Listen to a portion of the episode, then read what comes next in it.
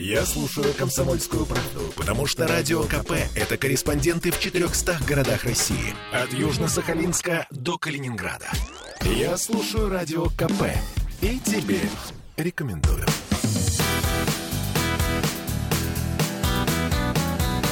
Легенды и мифы Ленинградского рок-клуба. Студии радио «Комсомольская правда» в Санкт-Петербурге в программе «Легенды и мифы Ленинградского рок-клуба». У микрофона Александр Семенов. Здравствуйте, рокеры! И сегодня у нас в гостях музыкант – Мультиинструменталист, композитор, участник таких групп, как «Графит», «С других планет», «Сезон Л», «Солнечный свет». Но самое главное, о чем мы сегодня будем говорить с нашим гостем, это, конечно, группа Ленинградского рок-клуба. Может быть, не для всех известная, тем более будет интересно знакомство сегодня с ней. Это группа «Пепел». А у нас в гостях Петр Малаховский. Привет всем слушателям «Комсомольской правды» и любителям рока. Петр, добрый вечер. Добрый вечер. Ну, я очень рад, что ты нашел время и пришел к нам сегодня в студию, чтобы рассказать о тех фантастических молодых э, годах э, Петра Малаховского, группы «Пепел» и вообще Ленинградского рок-клуба. Ну, начнем, как всегда, Петр, для наших радиослушателей это будет неудивительно. Может быть, для тебя чуть-чуть. Ты где родился? Э, я родился в Ленинграде, коренной ленинградец, петербуржец. А, ты коренной. А где конкретно, в каком районе? Э, ну, э, вообще я родился во Всеволожской больнице. Вот, так получилось. Ну, на даче, короче, у нас была дача во Всеволожске, а потом меня быстро перевезли в Василиостровскую больницу на 15 ну, в общем, детская больница на Васильевском острове. Ага. А твои юношеские годы детские проходили в каком районе города? Вот именно в этом. Я уроженец, ну, как сказать, все мое детство прошло на Петроградской стороне. Значит, до лет, наверное, семи я жил на Зверинской улице, вот, э, рядом с зоопарком, любыми место детских прогулок было. Потом я переехал на угол э, Скороходова и Кировского, тогда ныне Большая Монетная и Каменноостровский. Вот, ходил я в 84-ю школу, на углу вот э, Большой Монетной и Кронверской. Э, как выяснил позже, эту же школу заканчивала небезызвестная Ольга, Ольга Бузова. Хорошая подробность. Необычная подробность. Э, то есть ты такой Человек Петроградского района. Да, я в Петроградском районе знал все проходные дворы, естественно, футбольные, футбольные площадки там и так далее. Учился как? Учился я хорошо в школе, но школу я не любил, потому что не был принят. Ой, школа была очень гопническая наша, честно говоря. Вот. Честно. Да.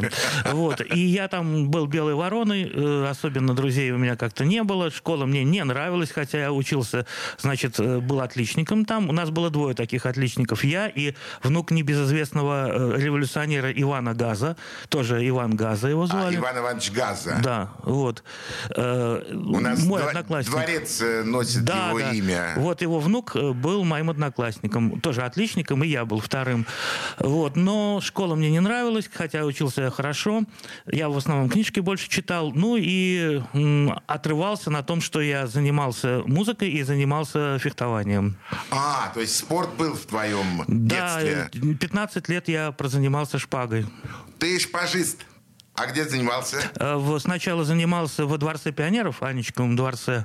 Да, там, где занимался и я, и тоже на шпаге. Да, ну вот, у Вячеслава Ремезова. Ну, я уже не помню, к Ну, понятно. А потом в университете, когда поступил в университет, я занимался в университетском спортивном клубе. Слушай, ну, на самом деле у тебя великолепный э, вид спорта выбран, шпага, это красиво, это рыцари. Стихи, небось, писал еще в классе, в э, школе? В школе нет. Я начал писать вообще, что что бы то ни было, уже в университете. Ага, в университете.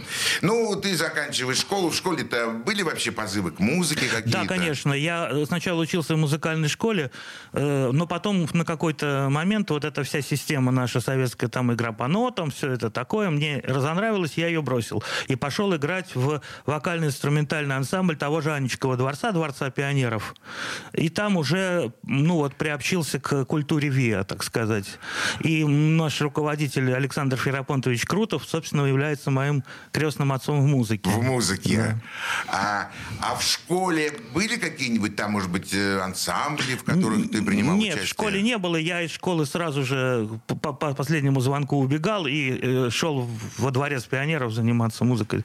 Заниматься музыкой. Да. То есть ну, то, к чему тебя тянуло? Ну да, да. Хотя вот система образования в наших музыкальных школах, я учился вот на фортепиано, мне как-то вот не подошла. Ага. А тут те, тем более еще папа на магнитофоне э, привез всякие катушки с Beatles, Rolling Stones, там Ten Years After, и как бы мне вот уже вот эта вот наша музыкальная школа. И я стал искать... Вообще где... пошла по руку. Да, я стал искать, где бы рок поиграть. А, чем занимались твои родители? Геологи. Значит, мои родители в нескольких поколениях, и бабушка с дедушкой тоже геологи. Вот. Папа впоследствии стал э, профессором э, географического факультета кафедры геоморфологии университета нашего. Туда же я и поступил, только на другую кафедру, чтобы не пересекаться с папой. По-моему, наоборот, должно было быть продолжение. Нет, они хотели, чтобы я стал геологом, а я не хотел. Ты, я смотрю, ты с самого маленького возраста уже был очень самостоятельный там. Ты уже разбирался, что тебе нравилось, что тебе не нравилось. Ну, это, наверное, все дети так. В, ну, некоторые, большинство детей соглашаются со старшими э, товарищами, с родителями и, в общем, обычно принимают э, не свои решения. Ну, э, я хочу сказать, что я с детства ездил в экспедиции с родителями. Э, мне это все очень нравилось, поэтому на географический факультет я пошел и по собственному желанию, потому что хотел ездить много в экспедиции. Ну, и они были тоже за то, чтобы я... Но я выбрал другое направление, не геологию, а биогеографию. Вот. Здорово. А твои родители, ни мама, ни папа, бабушка, может быть, кто-то музыкой вообще за ним? Кто-то играл дома? Играть нет, но мой папа э, обладал очень хорошим тенором. Он занимался вокалом, э, пел оперные арии. Э, даже вот был в главной роли в любительской опере Фрол Скобеев. Он исполнял главную роль. При этом он нот так и не выучил до, до конца своей жизни. Он пел по слуху. А на гитаре ты умел играть? Нет. То есть настоящий геолог с хорошим голосом, со он, знанием, да, но он без умения играть на гитаре. Не умел, да, он пел оперные арии. Он... То есть Получается, что ты к музыке шел, в общем, самостоятельно. Э, ну как, я же с детства вот меня отдали играть на фортепиано там лет с пяти, да, там сначала. Отдали родители или ты сам Ба- все-таки? Бабушка, бабушка. Вот. вот. А потом музыкальная школа, а потом я ее бросил, ну а потом уже дальше сам. То есть, ну, дальше уже э, по собственному пути пошел. Э, вот. Мои родители не препятствовали, э, но и не поощряли. То есть они считали, что, ну, несерьезно, там, мальчик там пусть поиграет, там, ну, вот. но наверное, он все-таки станет геологом. То есть они хотели, чтобы я занимался на досуге музыкой, но не хотели, чтобы я становился профессиональным музыкантом.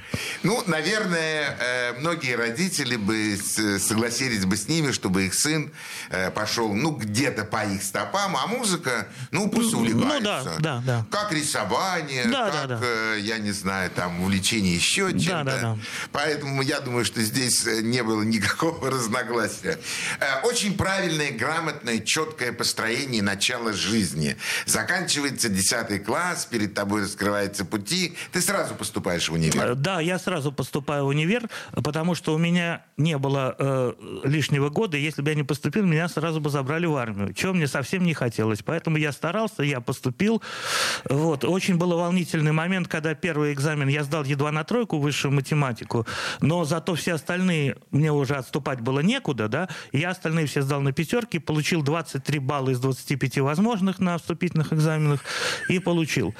1 сентября я пришел э, в Смольного 3, вот этот наш географический. Да, я знаю географический. И первый, кого я там увидел на подоконнике, были два очень колоритных молодых человека. Впоследствии я узнал, что это были Боря Гребенщиков и Сева Гакель, которые Фантастика. репетировали там как раз э, да, да, да. на вот нас у Смольного. И вот в первый же день я их увидел. Я спросил, кто это такие колоритные эти самые. Они говорят, они тут нас репетируют, аквариум называются. Петр, это миф нет, это не миф. Это, это правда? Да. Так а что, они действительно репетировали там, и мы часто виделись именно в столовой, пересекались. А потом мы репетировали в том самом стекляшке, вот это аквариум, после них, моя группа уже, в этом же самом вот э, месте. Они там на ПМПУ, вот этот факультет прикладной математики, и наш географический. И вот у нас была такая аудитория застекленная, где репетировали они, а потом, когда они как-то оттуда ушли, репетировали мы. Круто! А как называлась группа, которая потом репетировала после аквариума? Э, генератор, генератор белого шума. А, генератор Г... ГБШ. ГБШ, да, генератор белого шума. Помню, называл это имя неоднократно на фестивалях Ленинградского рок-клуба. Э, Петр, что бы ты предложил сейчас услышать нашим э, радиослушателям, э, которые находятся сейчас в нашем пространстве? Что за песня? Ну, сейчас мы э, в основном э, принесли треки группы «Пепел». Мы до них еще пока не разговаривали, но давайте послушаем заглавную песню альбома э, группы «Пепел». Она так называется «Пепел» или «Гибель Помпеи». А потом я ну, уже поговорю про «Пепел», собственно. Слушаем.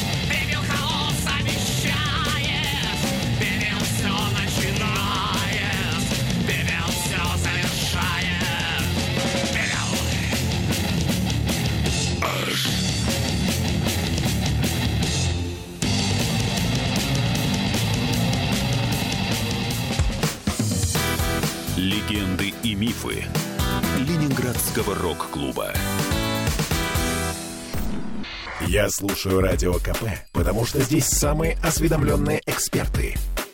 И тебе рекомендую.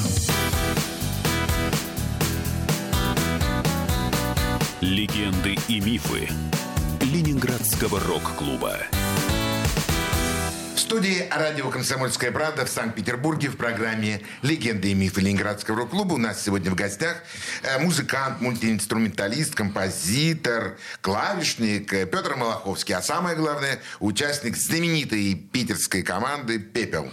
Э, Петр, продолжим наш разговор. Скажи мне, а как на тебя вообще произвело впечатление, вот когда ты увидел Бориса Гребенщикова и Севу Гакеля? Очень колоритные молодые люди Как были. они выглядели? Они, э, ну, Сева такой был с волосатой, с бородой, все такое, как, как, и- как и принято. А Боря был в каком-то таком э, этническом таком чем-то вот, чуть ли не с бахромой какой-то такой вот. вот. Но он выделялся вот именно своей одеждой. Она была что-то красное, такое яркое, что-то с бахромой, такое вот очень, ну, не, не повседневное, а именно такое вот театрализованное.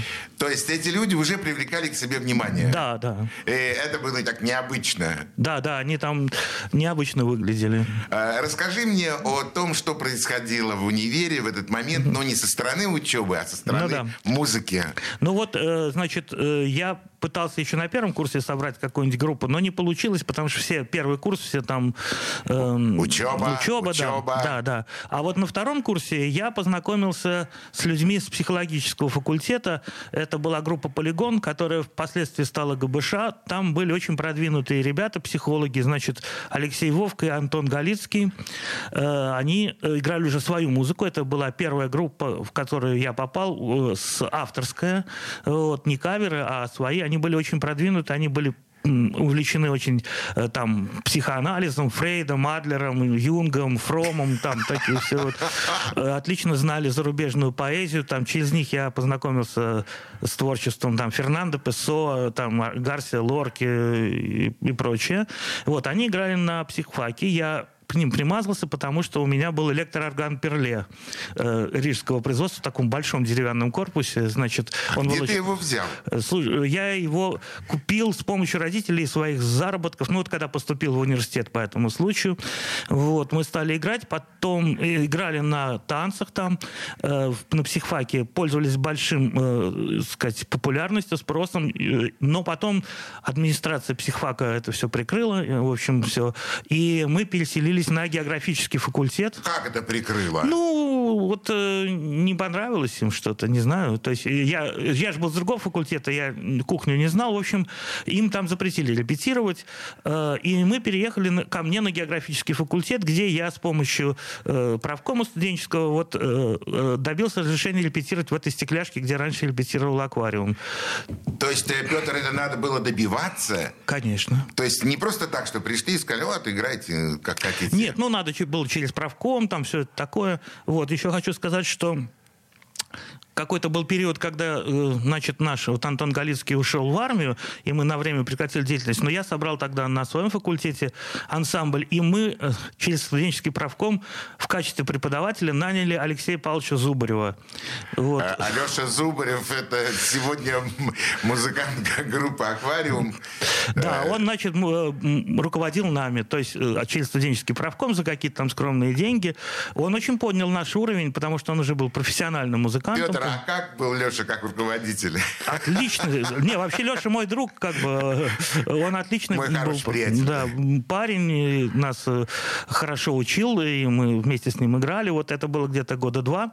Потом вернулся вот Антон Галицкий, и мы продолжили уже вот генератором белого шума. И был, помню, хороший концерт такой интересный, значит, э, День географа, где наш один товарищ, э, э, школа по А фамилии... когда отмечается День географа? В первую субботу декабря. Ага, вот. наступающим вас всех географов. Он пригласил э, на факультет начинавшую тогда группу «Секрет». И у нас была совместное выступление. Тихо-тихо-тихо. Какой секрет? Тот самый секрет? Максима Леонидова, там Фоменко и прочее. А их Они- можно было вот так просто пригласить, Ну, это он, поиграть? он их был другом, да, и он говорит, давайте, говорит, ребята, у нас на не географы, и мы сыграли на пару, вот, мы и секрет. Очень было классно, только ребята подвыпившие стали кидать стулья в окно, Ну, в аду. рок-н-ролл. Вот, да. После чего все эти э, дни географа прикрыли.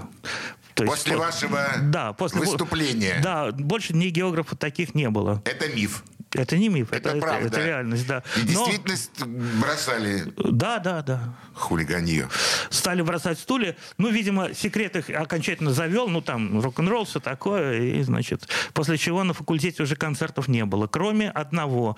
Э, На, было прослушивание в рок-клуб. То есть э, я тут как-то зашел в рок-клуб, я узнал, что он есть. Э, А как ты узнал, что есть рок-клуб? Может быть, от кого-то или услышал? в Сайгоне. Сайгоне. Пришел кофейку попить. Да, да, да, и И, какие-то разговоры. Да, да, да, да, да. Что-то такое, вроде какой-то рок-клуб Да, да, открылся. да, да, да. Вот. Я узнал, когда, чего, зашел на собрание, э, подал заявку, и где-то в 82 году в конце я подал заявку, и в начале 83-го пришла комиссия на наш факультет нас принимать. Но это не был концерт, это было в закрытом режиме, чтобы там, вот, с нами, вместе с нами выступала группа НЧВЧ, вот, как помню. НЧВЧ. Да, и вот э, нас, э, и их, и нас, значит, приняли. Я помню, что там был э, Михаил Файнштейн Васильев, был э, Эрик Шан и был Гуницкий. А, Вот. Михайлов.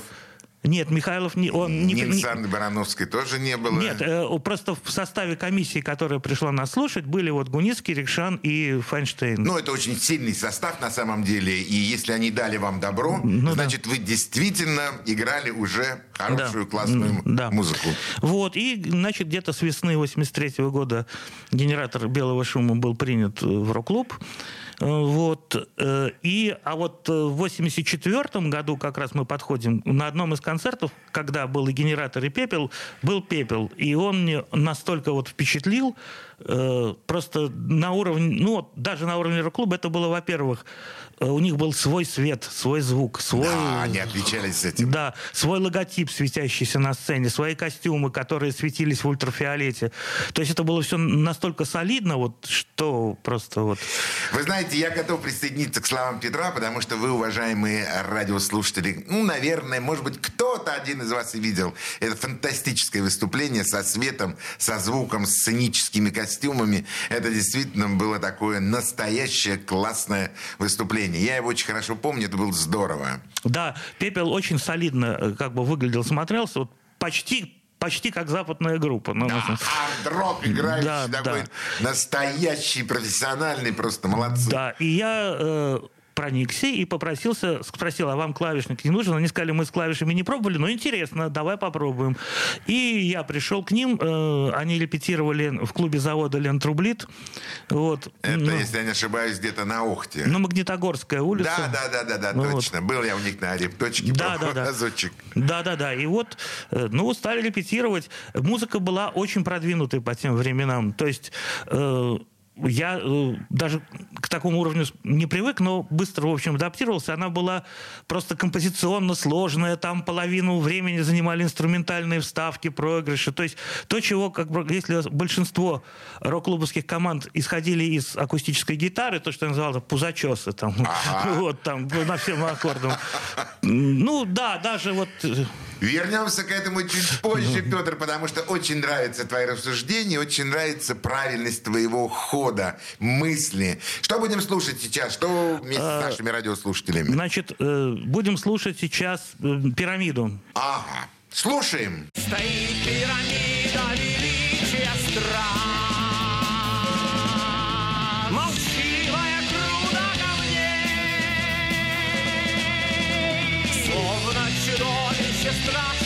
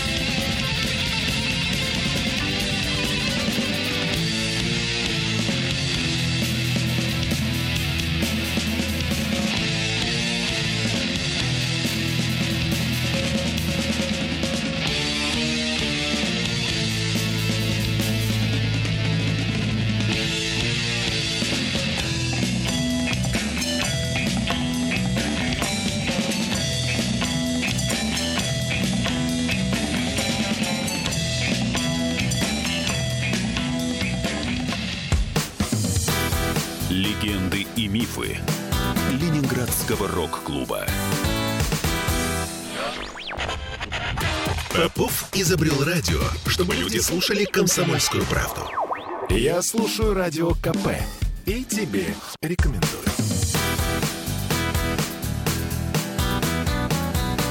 Легенды и мифы Ленинградского рок-клуба. Студии радио «Комсомольская правда» в Санкт-Петербурге в программе «Легенды и мифы Ленинградского рок-клуба». У микрофона Александр Семенов, а у нас в гостях сегодня музыкант, участник группы «Пепел» Петр Малаховский. Ну вот, теперь мы потихонечку перейдем к Ленинградскому рок-клубу, группе «Пепел». Ну а для наших радиослушателей я должен напомнить э, тот э, э, факт, который, может быть, наверное, знают немногие. Вступив в группу «Пепел» в Ленинградский рок-клуб э, в осенью, по-моему, 1981 Четвер- Да, я- а, 81 нет, это, года «Пепел», да. А где-то, по-моему, через полгода э, или, может быть, месяцев через 8, ну, до года, группа «Пепел» была классически уволена из Ленинградского рок-клуба. Это действительно не миф, это правда. Они были уволены из Ленинградского рок-клуба за э, выступление, если я не ошибаюсь, это было что-то связано с московскими поездками, и где-то они там выступали э, с какими-то тоже нашими питерскими... Да я могу сказать. Я А, знаю. тогда, Петр, тебе есть слово. Это было в Москве, они ездили вместе со странными играми, вот, и в первом отделении должны были выступать странные игры, во втором пепел. Но что-то случилось, и в первом отделении пришли какие-то такие типа фашистующих каких-то ребят туда на странные игры. После чего второго отделения уже просто не было. То есть Это всё в был- Москве Да, было? в Москве. Концерт был прикрыт, Пепел так и не выступил, но выгнан был тоже за Но шум прошел приличный. Причем не только группа «Пепел», еще в свое время и группа «Аквариум» тоже получала. Э, Но они, правда, получали не разрешение играть в течение полугода. До исключения из Ленинградского рок-клуба такое и доходило. А вот «Пепел» получил тот самый увольнение из рок-клуба. Да, причем совершенно, как говорится, без Ни за вины- что. Вот не за- они даже не выступили. Даже не сыграли. А уже как... Ну, зато шумно-шумно, так сказать, э, выступили по этому поводу. Более того, я еще один момент могу рассказать из такого же случая с пеплом. Значит, э, я обязан э, г- концертом с группой Пепел вообще э, знакомством с Валентином Матвиенко. Вот. Тихо-тихо-тихо-тихо. Валентина Ивановна Матвиенко, э, губернатор Санкт-Петербурга. Тогда еще э, руководитель комсомольской организации химико-фармацевтического института. На Петроградской Да, стороне. да, да. И фамилия ее была Тютькина. О, и как же ты вы познакомились? Познакомились мы так.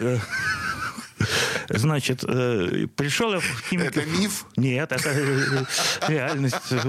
Пришел я э, в химико-фармакологический институт, как-то кому-то знакомому. Смотрю, у них такая большая хорошая аудитория, а мы как раз искали с Пеплом, где бы выступить. Я подошел в комсомольскую организацию, коей она секретарем была тогда. Да, конечно. Вот. И говорю, вот есть группа рок-клуба, там, мы хотим у вас выступить. Но она говорит, ну хорошо, в принципе, давайте, а у вас программа залитованная есть, вот Ниной Барановской, так сказать, подписанная? И я говорю, есть. Вот. Ну, я знаю, что она как бы была, но не проверил, насколько она свежая. То есть, а там была просрочка в месяц. Она же выдавалась не навсегда, эта программа. Да, на выступление, Вот, конечно. да. И, значит, э, типа, да, все такое вот. И наш- настал день концерта. Пепел привез целый грузовик своей аппаратуры, как водится, свет, звук, все серьезно, значит. И стали выступать. Вдруг, это был 86-й год, вот, вдруг э, посредине выступления вбегает Валентина Ивановна в зал и говорит громко, перекрикивая, вы меня обманули, и рубит э, свет главный в этот самый, главный Рубильник. рубильник, да, рубильник в зале то есть на полконцерта, выяснилось, что она не поленилась позвонить Нине Барановской и проверить, э, какого возраста у нас вот эта вот залитованная программа. Выяснилось, что она просрочена. Петр, После чего? Это не миф. Это я потерял дар речи после твоего рассказа. Я не могу. Это же это миф. это, это реальность. Как вы можете, Суровая правда да, жизни. можете спросить у Валентины Ивановны, если она, конечно, помнит. Сейчас она, может быть, уже таких мелких деталей, там, когда она была секретарем комсомольца, уже не помнит. Она считает, что она сразу была э, спикером Совета Федерации. Но для группы «Пепел» Это историческое Это событие. историческое событие, когда Валентина Ивановна остановила прямо на половине, Да, что ли, да. по-взрослому, Да. как, мы, как всегда происходило. Да, да, да. Выруби- Вот лично вырубила свет в... Историческое событие, все это мы говорим о группе Ленинградского рок-клуба. Кстати, ее потом приняли, между прочим, Да. обратно. Так вот, когда я туда пришел, ее уже обратно приняли. Да, именно приняли обратно в Ленинградский рок-клуб, э, исходя из тех музыкальных способностей, из того шоу, из того творчества, которое действительно творили музыканты, и делали это они с огромным удовольствием, и, и получали от этого удовольствие. Вы очень много выступали, вы, э, я знаю, ну просто я помню, даже я от вас приглашал неоднократно какие-то приглашения там провести концерт. Вы играли на танцах, э, Да. вы играли в клубах, выдавали просто концерты. Да, много раз играли вот в клубе завода Лентрублит, как с другими группами туда собирались. Помню хорошо играли. Был совместный концерт с кино в, в Красном Октябре. Клуб вот здесь на Петроградской, тоже Красный Октябрь. Как такой. много у тебя связано с Петроградкой. И Да. мы сейчас с тобой сидим Да. тоже на Петроградской Вот, э, стороне. был концерт. Тихо-тихо-тихо. Вы играли с группой кино? Ну а что, да. Ну, просто у Пепла была А аппаратура. вы играли какими? Первыми или вторыми?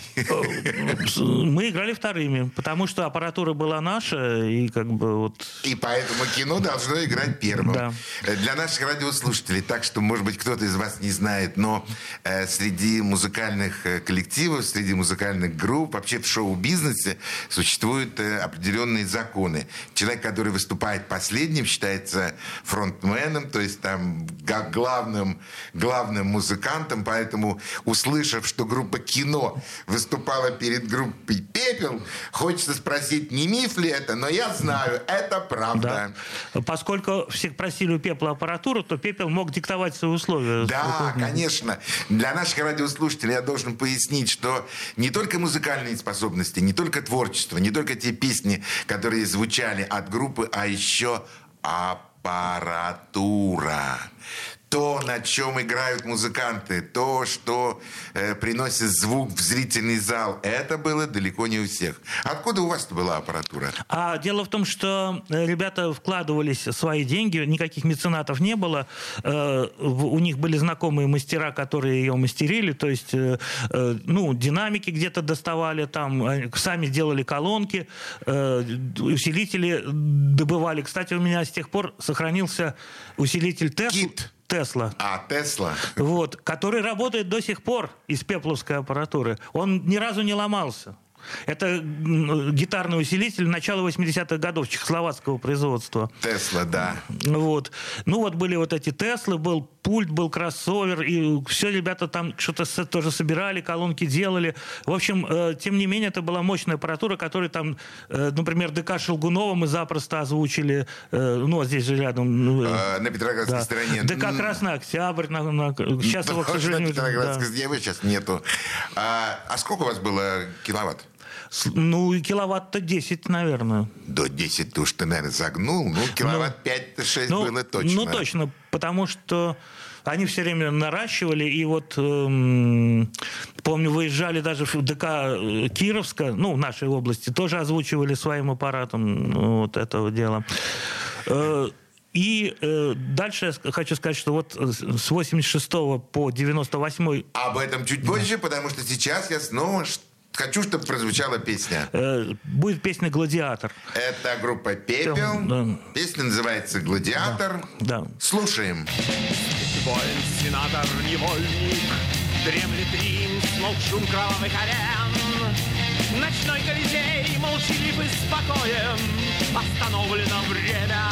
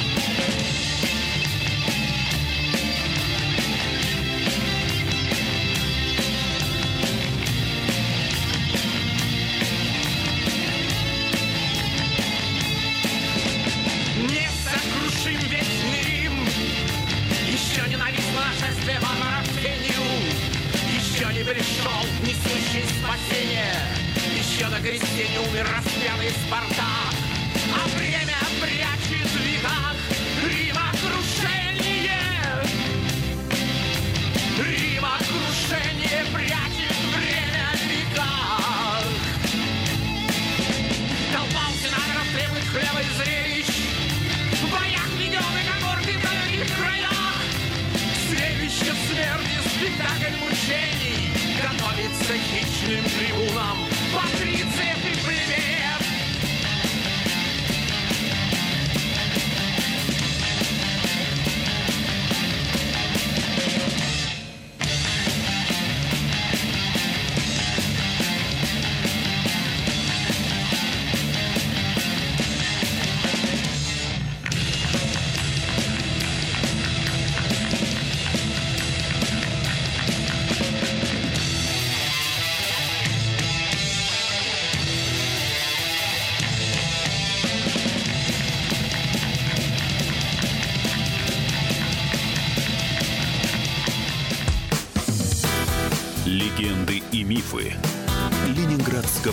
Рок-клуба. Я слушаю «Комсомольскую правду», потому что «Радио КП» — это корреспонденты в 400 городах России. От Южно-Сахалинска до Калининграда.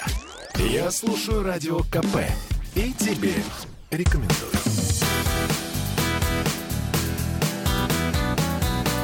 Легенды и мифы Ленинградского рок-клуба.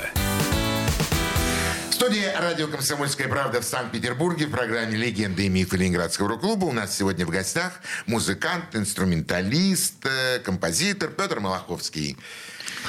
Вот, хочу сказать, что э, «Пепел» э, очень, значит, Евгений Иванов, который в основном писал все песни, он очень интересовался античной историей, библейской историей, средневековьем. То есть большинство хитов — это песни на историческую тему. Там «Пирамида», «Гладиатор», «Гибель Помпеи», «Гагасфер». Это вот все вот... э, Его интересовала история, но с такой своей кроваво-мрачной, в общем, стороны. То есть как история войн, инквизиции, там вот все про это.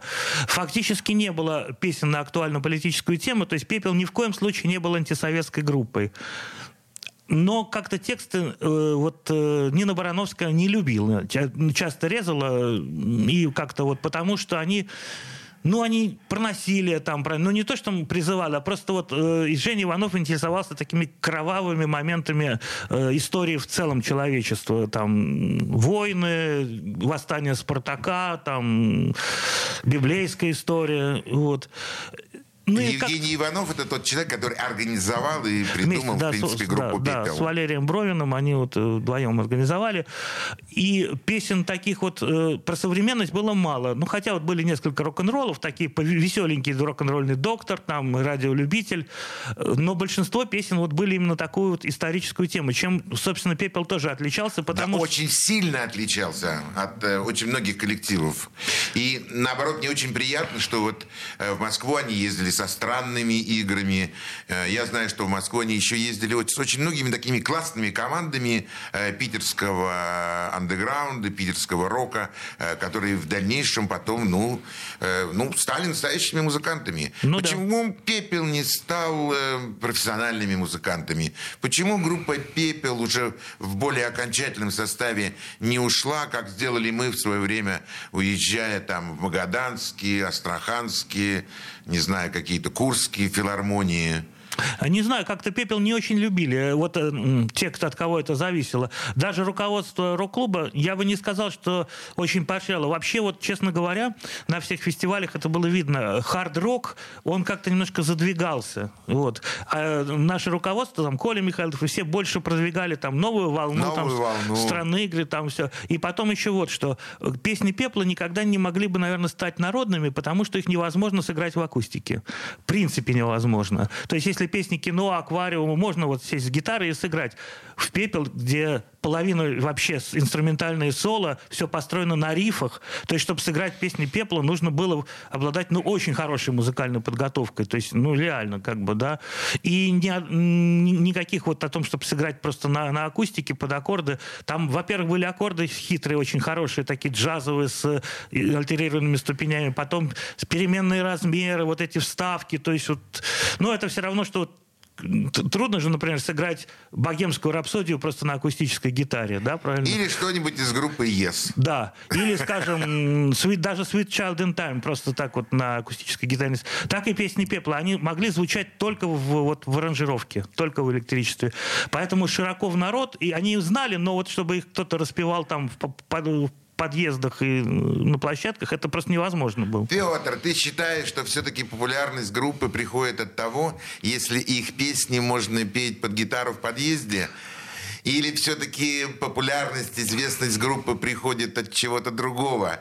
Pink Floyd мы вряд ли сможем сыграть на гитаре. Yes мы вряд ли сможем сыграть на гитаре. Там, ну, так, э, еще. Так я и не думаю, что Yes, скажем, вот в той ситуации, если бы они были группа Ленинградского рок-клуба, там сильно были бы популярны у нас. Потому что э, русский слушатель, он в основном, а, реагирует на текст, и в основном смотрит, чтобы это можно было в компании сыграть. Вот как вот песни зоопарка, там, например, кино, там, они все доступны. Песни вот, «Ес» и песни «Пепла» доступны только подготовленным музыкантам.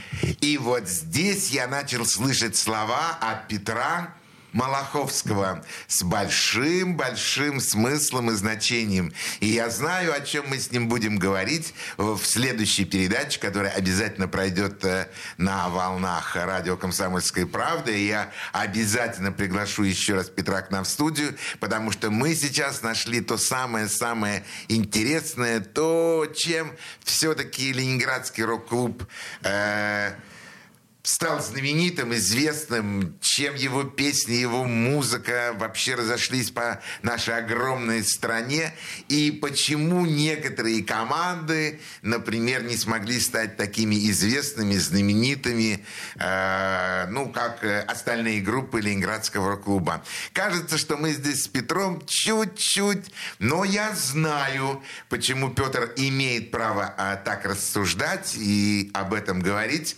э, потому потому что я знаю, чем занимается Петр сегодня, я знаю, э, чем он живет, я знаю, э, что он делает, и об этом в следующей передаче у нас, конечно, обязательно э, пойдет разговор. А сейчас я хочу поблагодарить. Э, спасибо большое, Петр, что э, нашел время, пришел к нам. Дай э, слово обязательно, что в следующую субботу ты будешь вместе с нами. Буду, буду. И обязательно мы с тобой продолжим этот интересный и необычный разговор о группах, о музыкантах Ленинградского рок-клуба. А на сегодня мы прощаемся с вами. Всего доброго, уважаемые радиослушатели. До свидания. Пока. Пока-пока. Легенды и мифы Ленинградского рок-клуба. Я слушаю Радио КП, потому что здесь самые осведомленные эксперты. И тебе рекомендую.